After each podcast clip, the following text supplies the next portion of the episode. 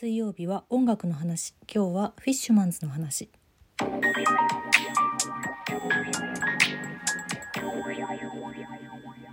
い、本日フィッシュマンズの話をしたいと思ってるんですけども、えーとまだね若干映画館で見ることもできるんですけど、ドキュメンタリー映画フィッシュマンズという映画が、まあ、都内だと吉祥寺アップリンクとかかなでまだ見れるんですけど、私もちろんまあまあ見に行きまして、もともともう 見, 見なければこの映画はと思っていて、お話をするならば先にと思って見に行ったんですけど、まあ見に行った結果素晴らしくて、本当に素晴らしくって映画自体が、だからここで私が話すようなことはない正直というのが今の気持ちで、映画フィッシュマンズを見ておくれっていううーんまあでもね、なのでどちらかというと私とフィッシュマンズの話とかそっちの方をしていきたいなと思ってはいるんですけど、でも、まあ、まだそんなに知らないとか名前しか知らないとかそういった方もいらっしゃるかもしれないので、まあ、先に簡単に簡単にフィッシュマンズのご紹介をさせていただきますと、せんきゅうひゃくはちじゅうななねんに明治学院大学のサークルのメンバーで結成されたバンドです。最初はさんにん組で、えーと、ボーカルの佐藤真嗣さんを中心に佐藤さんの同期の人と同期の小島さんと、えー、後輩の茂木さんのさんにんで結成されて、でその後にさらにふたりメンバーが入ってごにんで活動してましたね。最初は結構主にこのあのこのまあ、あのバンドのメンバーではないんですけど、この頃のその明治学院大学のサークルメンバーがすごくてさ、さらにこのねフィッシュマンズのメンバーではないけど、このフィッシュマンズの後輩には千葉雄介さんとかがいたらしくって、これ映画情報ですけど、えー、そうなんだろうって。てか明治学院大学ってなんかね音楽家の方すごいいっぱいいましたよね。アルフィーがやっぱ有名なのかな。私はアルフィーって思ったんですけど最初に、あと南こうせつさんとかもね、明治学院大学すごいな。まあまあまあ、それでこのフィッシュマンズは、えー、メジャーデビューから今年にせんにじゅういちねんが さんじゅう, さんじゅうねん、メジャーデビューから結成さん、えー、メジャーデビューからさんじゅっしゅうねんの年が今年でございます。いろんな今活動されてるアーティストさんでもフィッシュマンズに影響を受けてるってもう言ってる方が多くて、セロがやっぱ有名かな。あと、まあ、チェルミコのラブイズオーバーという曲でね、マミコさんのパートで曲名が出てきたり、イカれたベイベーっていう曲名が出てきたり、フィッシュマンズとか影響を受けているアーティストさん、アーティストさんだけじゃなくいろんな人がきっと影響を受けていると思うんですけども、まあでも主に活動をされていたというか新曲をガンガン出していた時代っていうのはきゅうじゅうねんだいまでで、というのもそのボーカルの佐藤真嗣さんがせんきゅうひゃくきゅうじゅうきゅうねんさんがつじゅうごにちに亡くなられておりまして、さんじゅうさんさいという若さで、うん、であのその頃にはあの、まあ、メンバーが結構脱退してまして、なのでその時のフィッシュマンズメンバーっていうのは佐藤さんとドラムの茂木金一さんのふたり体制だったんですね。なので結果的に茂木さんが一人でフィッシュマンズとしての活動を現在まで続けているというバンドです。茂木金一さん、そう東京スカパラダイスオーケストラのドラムの茂木さんです。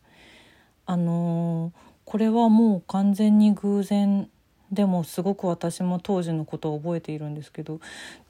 佐藤さんが亡くなられたせんきゅうひゃくきゅうじゅうきゅうねん同年のごがつにスカパラの当時のドラマーの方も亡くなられておりまして、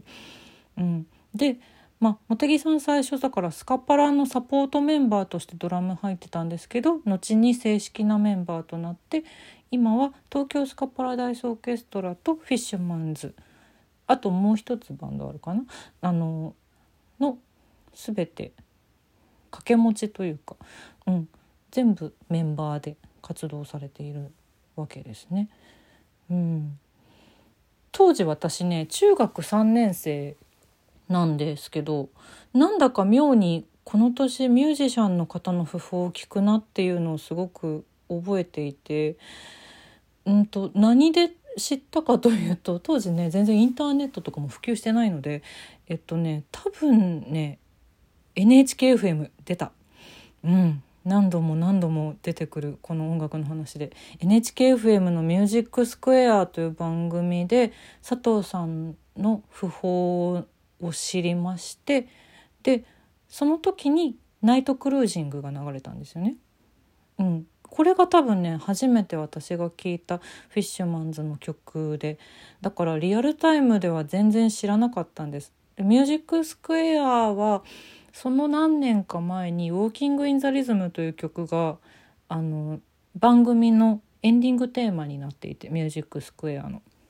それもあってかなりいち早くこのニュースというかお知らせを私はラジオ越しに聞いた記憶があります。ちょうど中学の卒業式前後だったな、うん、でこの年のしちがつにフジテレビのラブラブ愛しているラブラブ愛してるという番組覚えてますか？私と同年代の人はきっと覚えているはず。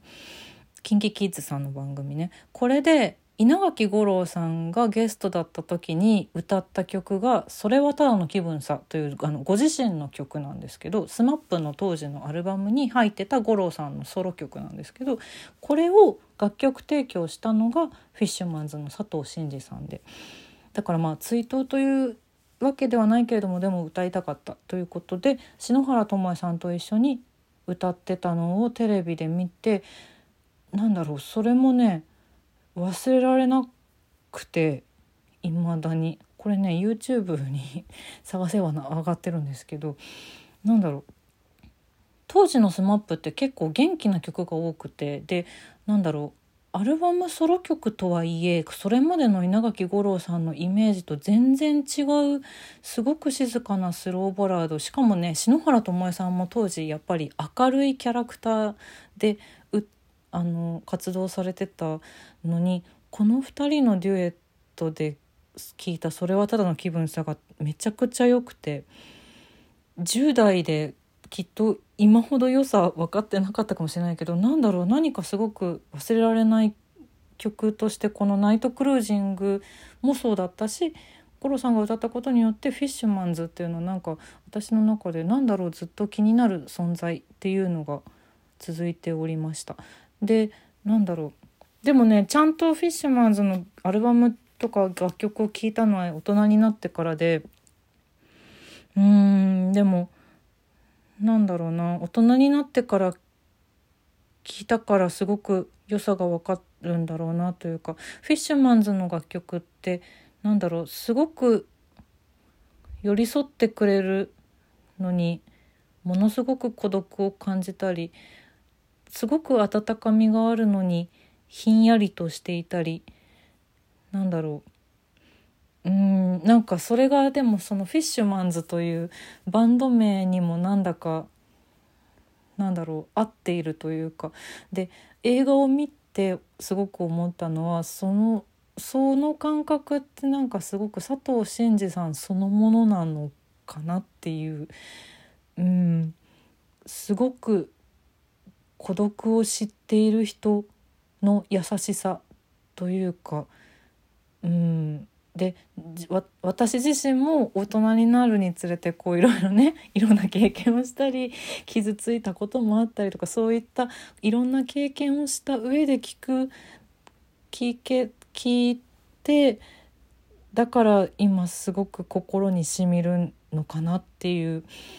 うんすごくありきたりな言葉なんですけど、そんな気が今はしています。なんだろうもうこれ以上はね本当に映画を見てよって正直思ってて、本当に素晴らしくて、あの映画は何でしょう、まあ、もちろんフィッシュマンズのドキュメンタリーですからね、歴史でありそしてその佐藤真二さんが生きた生きていた頃のなんて言うんですか、証というか、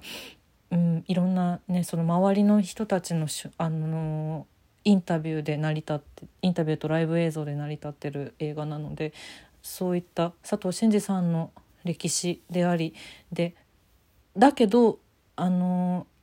フィッシュマンズのこれからにもつながる映画だと私は思ったし、そしてなんだろう、大切な仲間を亡くした経験のある人が見たら、そういった人たちにも寄り添う映画だし、そしてフィッシュマンズの曲たちだなとすごく思っています。